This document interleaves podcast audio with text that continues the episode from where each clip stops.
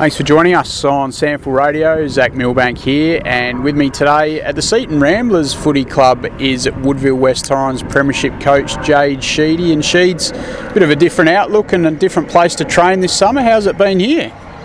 G'day, Zach. Thanks for having me. Um, yeah, it's been enjoyable. We'll get back to our grassroots, one of our local clubs, and um, yeah, they've facilitated us really nicely. And the ground's in good condition, and uh, obviously with Woodville being a, a, cricket ground, we can't use that. So um, yeah, very grateful to get Seaton, which is just down the road.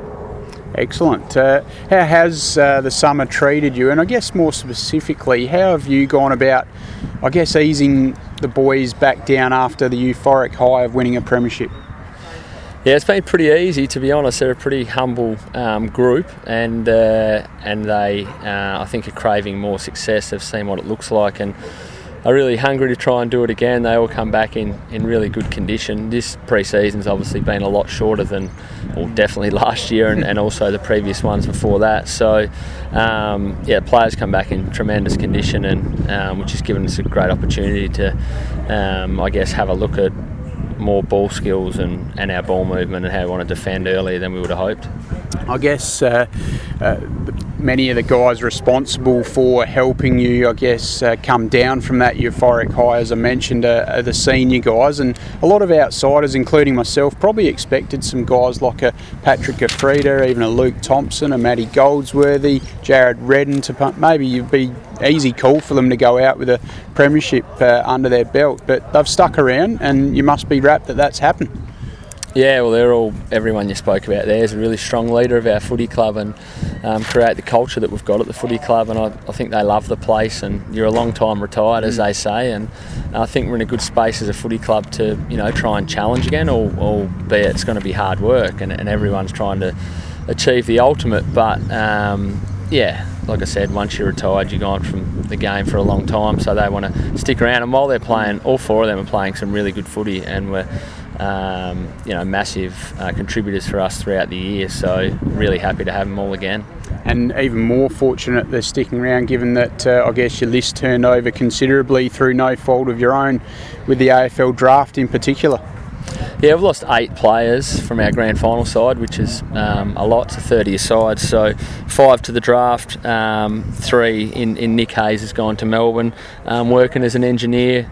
Uh, Sam Lowson's returned back to Coburg, and, and Jordan Foots um, taken up a police officer uh, role in um, in Sydney. So yeah, we've lost some really good players and some top line SANFL players. But I guess before the draft, we knew that was a potential um, going to happen, and so we, we did end up getting in some some good talent, and also we've got some good kids coming through, so we feel we can plug a lot of holes. Some of that good talent, uh, in particular, was headlined by the Menzel brothers coming across from Central District, obviously Daniel and Troy. Um, uh, it was, I guess, a bit of a shock to those outside of the footy club that it happened, but um, you must be delighted they made their choice to come across to Oval Avenue. Yeah, I met with them, and then they were, um, you know, really uh, happy to have a chat. And um, and I guess when we had that chat, um, sort of said how it would look from our point of view. And I think for them it was about opportunity um, to play in different roles and, and to try something different. And um, I think they're both going to add great value to our squad. Uh, also, Riley Knight, uh, a local kid from the Adelaide Crows. Obviously, um, he's a local junior um, from our footy club, so really stoked to get Riley back. We think he'll give us some good speed through the middle of the ground, losing Jordan. Uh, mm. Clay Cameron from the Redland Bombers uh, and also the Gold Coast Suns. He was really good mates with Jesse Lonergan, so he was an easy get for us. And, and then, you know, we had in Kobe Mutch as well, who's who's played through the midfield at AFL level. So mm. we feel like we've, we've recruited well. And then we, you know, we go on to some good juniors that we've got that are coming through and some kids that have been playing reserves footy for two or three years that we feel are ready to go and, and have an impact at league level. I'll ask you about those uh, in a minute or so, but um, the Menzels, what sort of role do you sort of have in store for them? You sort of touched on there something a little bit different to perhaps what they did at Central. Yeah, so Troy will spend some time through the middle of the ground. We've, we've trained him in that area throughout pre-season, um, and has looked really good as that um, offensive mid that can that can push forward and, and, create some havoc with his size and his goal sense. Um, and and Dan in a similar role. I mean, Dan will predominantly play as a forward, but potentially spend some more time through the middle of the ground with his smarts and his ball use as well. What about Riley Knight? Uh, a bit more midfield time than perhaps he would have got at the Crows. Yeah, Riley will be predominantly midfield for us. We feel like we need that speed on ball. Obviously, losing Jordan and um, give us that balance um, around the footy, and he'll yeah he'll play in there. And his burst out of stoppage is, is really good, and, and that's what we need at, at this level. Touched on Clay Cameron there. Obviously, you've tar- outside of those top line three guys that we mentioned. Uh, you targeted a lot of state league guys and NEAFL types. Um, uh, what was the sort of thinking behind that? Obviously, they've been playing good state league footy. Yeah, for sure. And and I think, uh, like any footy club, it's the evolution of a footy club and what it looks like mm. in two, three years. As you mentioned before, you know, we could have potentially four or five retirees that have been long servants of this footy club. And what we're trying to do now is foresee what it looks like and stay competitive for a long time and not um, have a lot of our good players leave all at once and not be able to replace them. So we feel that the players that we've got in from state league level, um, you know, through the VFL and NEAFL, can really add something to our list, not only in the short term, but also for the next five, seven years and keep the footy club uh, relevant up the top of the ladder.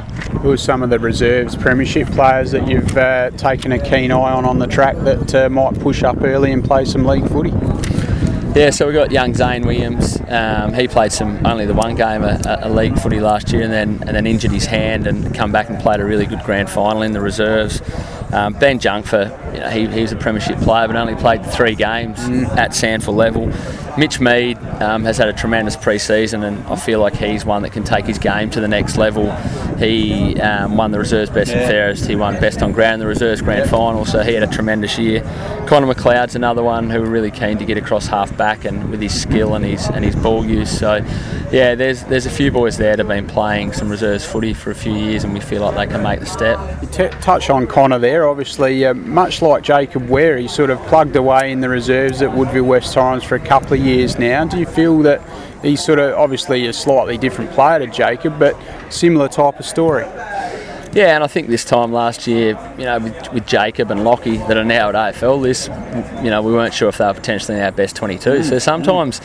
Um, with players leaving, it creates opportunity, and I think that's a good thing for our list to, to be hungry and to get some new players. And sometimes having the same list can work against you sometimes, and I feel like um, getting you know eight to ten new players in can rejuvenate the list. They obviously come here because they can see a little bit of success, and mm. and they can actually not only help but drive the standards and drive us, you know, to our next premiership again, hopefully. So, mm. um, yeah, and I think Connor's in that space where he's no one trades harder than Connor. He he wants it, and, and that's half the battle.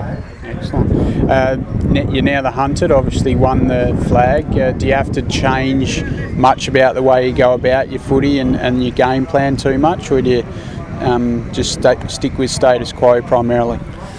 Oh, we always like to change a little bit. We evolved last year. Throughout the year, we, we changed a few things up defensively and how we set up around stoppage, and, and we'll go in with a similar start this year. But no, I think I think for us, um, you know, talk about teams hunting us. I guess that was our mantra last year was about hunting opposition, and that won't change for us. It's a, it's a mindset thing, and we feel like we've got a hungry group and a group that wants success, and you know we'll want to be a really contested side around the footy and, and go from there. So um, yeah, the hunting attitude will stay. That's for sure. What do you hope to get from the trial matches? Oh, just have a look at some kids, um, have a look at how our team balance looks. You know, we'll play we'll play North Adelaide tomorrow night, who are a great side, and then we play Glenelg and the Crows. So we've got some really tough trial games against some good opposition and.